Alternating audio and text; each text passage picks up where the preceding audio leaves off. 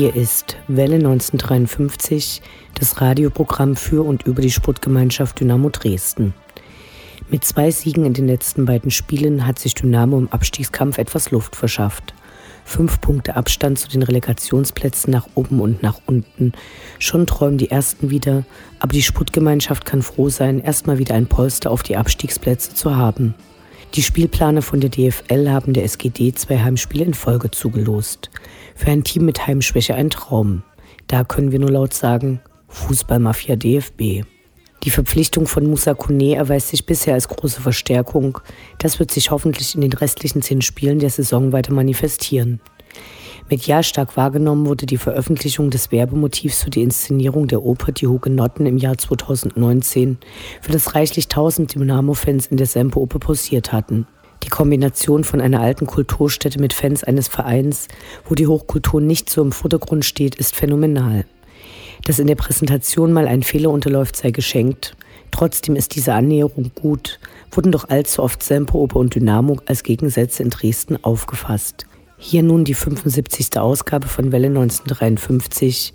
Mein Name ist Anne Vidal, sportfrei. Wir halten dir die Treue, geschieht. Gemeinsam sind wir sind unschlagbar und der Aufstieg unser Ziel.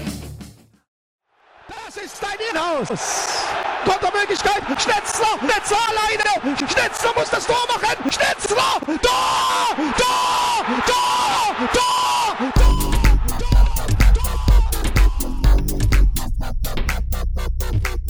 Der Blick zurück. Was ist passiert? Was war großartig? Was hätte nicht geschehen dürfen? Infos zu den absolvierten Liga- und Pokalspielen.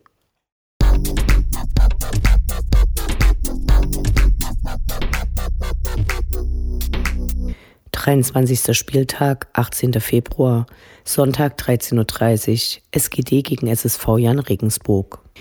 Der ziemlich erfolgreiche Drittliga-Aufsteiger aus Regensburg war zu Gast. Dessen Anhänger hatten sich vornehmlich im oberen Teil des Stehblocks gesammelt. Auf dem Rasen zeigte Jan Regensburg ziemlich eindrucksvoll, was ihren derzeitigen Erfolg ausmacht. Die waren einfach fit und präsent. In der zweiten Hälfte gab es teilweise überharte Zweikämpfe. Dynamo behielt trotzdem die Oberhand. Erik Berghout, der in den letzten Spielen immer viel geackert hatte, krönte seine Leistung mal wieder mit einem Tor, dem einzigen in diesem Spiel. Auf den Traversen des K-Block wurden diverse Banner gezeigt. So wurde dem ehemaligen Dynamo-Spieler und kurzzeitigen Geschäftsführer Volker Opitz zum 40. Geburtstag gratuliert. Auch von dieser Stelle nochmal Glückwunsch an den verdienstvollen Jubilar.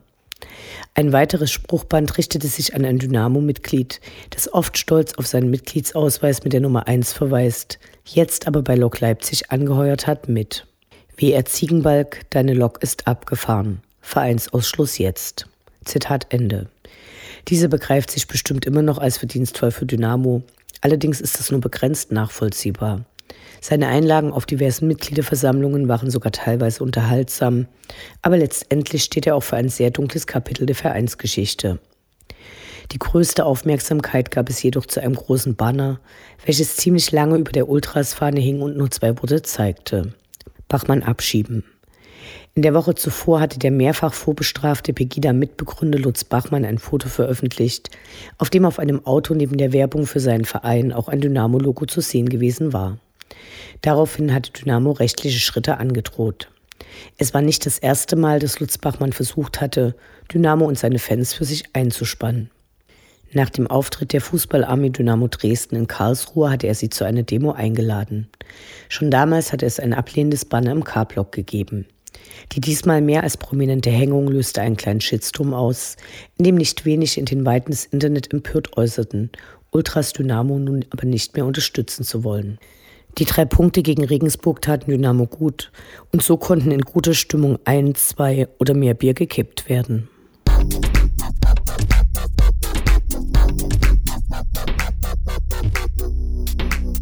Vierundzwanzigster Spieltag, 23. Februar Freitag 18.30 Uhr, DSC Arminia Bielefeld gegen die SGD. In den letzten Jahren war die Bielefelder Polizei nicht besonders gut auf Dynamo zu sprechen. So war es umso überraschender, dass einem nur freundliche Polizisten begegneten. Die Sicherheitskräfte des Stadions ließen sich dafür nicht lumpen und durchsuchten penibel alle Taschen, um anschließend die gefundenen Aufkleber einzusammeln, die Tickets der Betroffenen mit einem kleinen Sticker zu versehen und zu versprechen, das konfiszierte Material nach dem Spiel zurückzugeben. Im Gästeblock, der mit einer sehr schlechten Sicht aufwartete, wurde zusammengerückt. So blieben die unteren Stufen im Block leer und ermöglichten ein geschlossenes Bild der Dynamo-Fans. In den Gesprächen der Fans war zu hören, dass man nicht wirklich mit einem Sieg rechnet und wie als schlechtes Omen kamen die Goldfüße in weißen Hosen auf den Platz. Musa Kone war erstmals von Anfang an auf dem Feld und zweiter Stürmer neben Lukas Röser. Rasant ging es los, Torschüsse gab es zur Genüge, leider aber zunächst ein Tor für die Gastgeber. Und so musste die unsägliche Kann-Kann-Melodie hingenommen werden, die den Almbauern als Tormelodie dient, X. Doch Dynamos Spieler kämpften weiter und wurden zu Beginn der zweiten Halbzeit mit bengalischen Fackeln begrüßt. Und nun zeigten Dynamos Stürmer, dass sie es können. Kurz nach der Pause legte Lukas Röser auf Musa Kone. Der fackelte nicht und erzielte den Ausgleich. Eine Viertelstunde später dann ein nervenaufreibendes Gestocher, in dem sich Lukas Röser durchsetzte und Dynamo in Führung brachte. Auf den Rängen gab es kein Halten. Und dann eine Szene, die die mitgereisten Dynamo-Fans wieder zu Fußballmafia DFB-Gesängen animierte. Die Bielefelder erhielten einen lachhaften Elfmeter, der auch nicht besser wurde, als ihn der schwer aushaltbare Stadionsprecher im Nachhinein als souverän pries. Markus Schubert, der wieder eine überragende Leistung zeigte, hatte die richtige Ecke vorausgeahnt, kam aber nur noch mit den Fingerspitzen ran. Würde Dynamo wieder nur mit einem Punkt nach Hause fahren, mit dem die meisten vor dem Spiel zufrieden gewesen wären? Auf den Rängen kochte es, die Fans peitschten die Spieler nach vorne. Und Lukas Röse nutzte eine Chance, die viele der gegnerischen Torhüter in den vorangegangenen Spielen angedeutet hatten. Viel zu weit vom Tor schoss der in dieser Saison bisher erfolgreichste Dynamo-Stürmer beherzt über den Bielefelder Keeper. Mit den Wechseln von Cheftrainer Uwe Neuhaus waren diesmal alle zufrieden. Haris Duljevic kam für Erik Berko, Musa Kone ging für Yannick Müller vom Feld. Die letzten Minuten waren nervenaufreibend, aber vom Engagement der Dynamo-Spieler geprägt. So schaffte es Peniem Lappa, der zum Aufwärmen am Spielfeldrand stand, sich eine gelbe Karte abzuholen. Die Nachspielzeit betrug unglaubliche fünf Minuten, aber Dynamo rettete mit ein wenig Glück und starker Verteidigungsleistung den Sieg. Diese Auswärtsfahrt hatte sich gelohnt, und zwar so richtig. Unendlich sind die Weiten des Universums der Sputtgemeinschaft Dynamo Dresden. Alles rund um die SGD.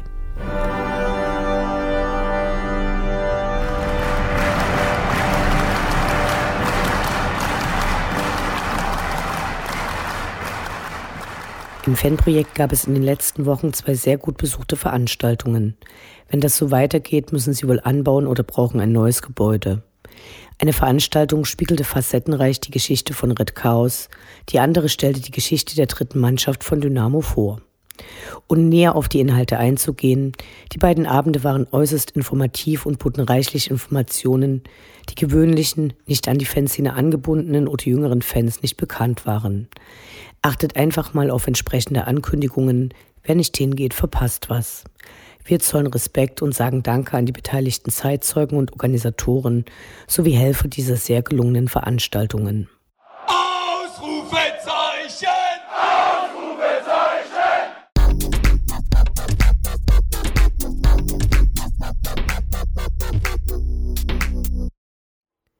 Der Blick nach vorn. Die nächsten Spiele, die nächsten Termine. Hoffnung und Zuversicht. Niederlage oder Ufter.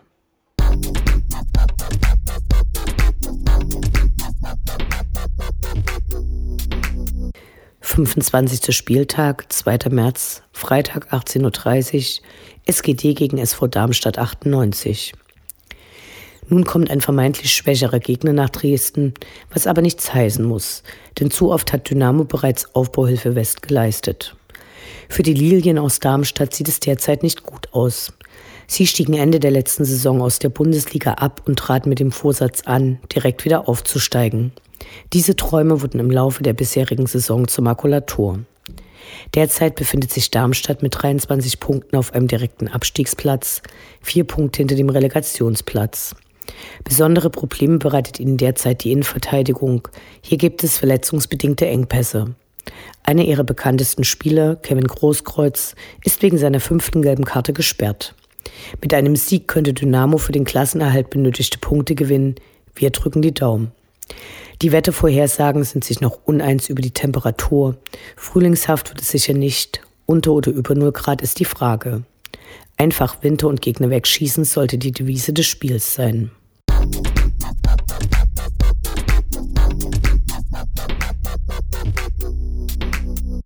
26. Spieltag, 9. März, Freitag 18.30 Uhr, SGT gegen 1. FC Heidenheim 1846.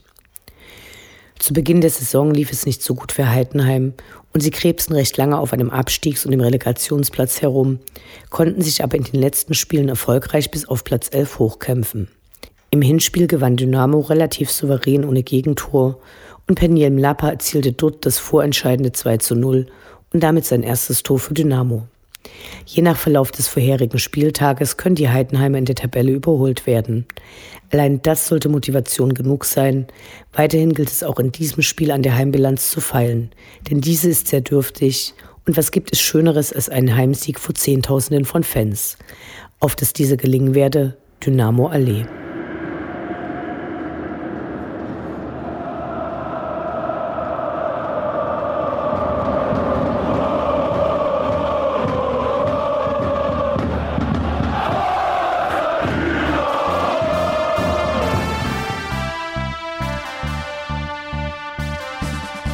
Das war Welle 1953, das Programm für und über die Sportgemeinschaft Dynamo Dresden.